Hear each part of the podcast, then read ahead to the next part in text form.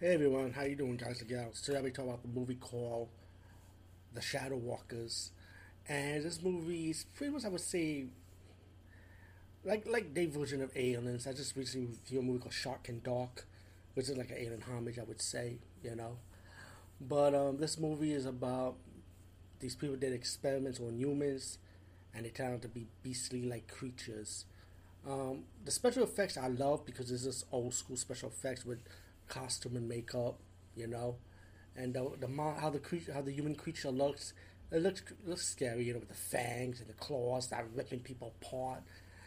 Um, but let me just, but it has like a, especially with the government behind it, pretty much when they released the monster at the beginning of the movie, is pretty obvious what's going on.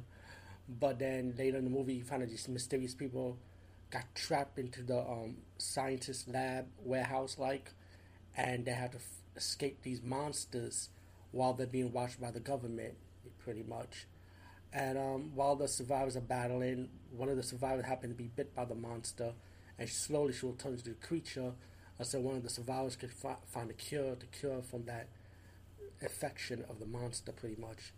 Um, I, I really enjoyed this one. I thought I had a blast with it. I went on IMDb out of curiosity of the review for this.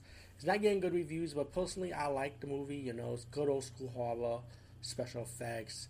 Um, the kill scenes are good. You know, nice little twist ending towards the end with the government. You know, but it's this little, little twist ending with the masked soldiers also, which was pretty cool though. So the Shadow Walkers, I say check it out, give it a chance, in my opinion.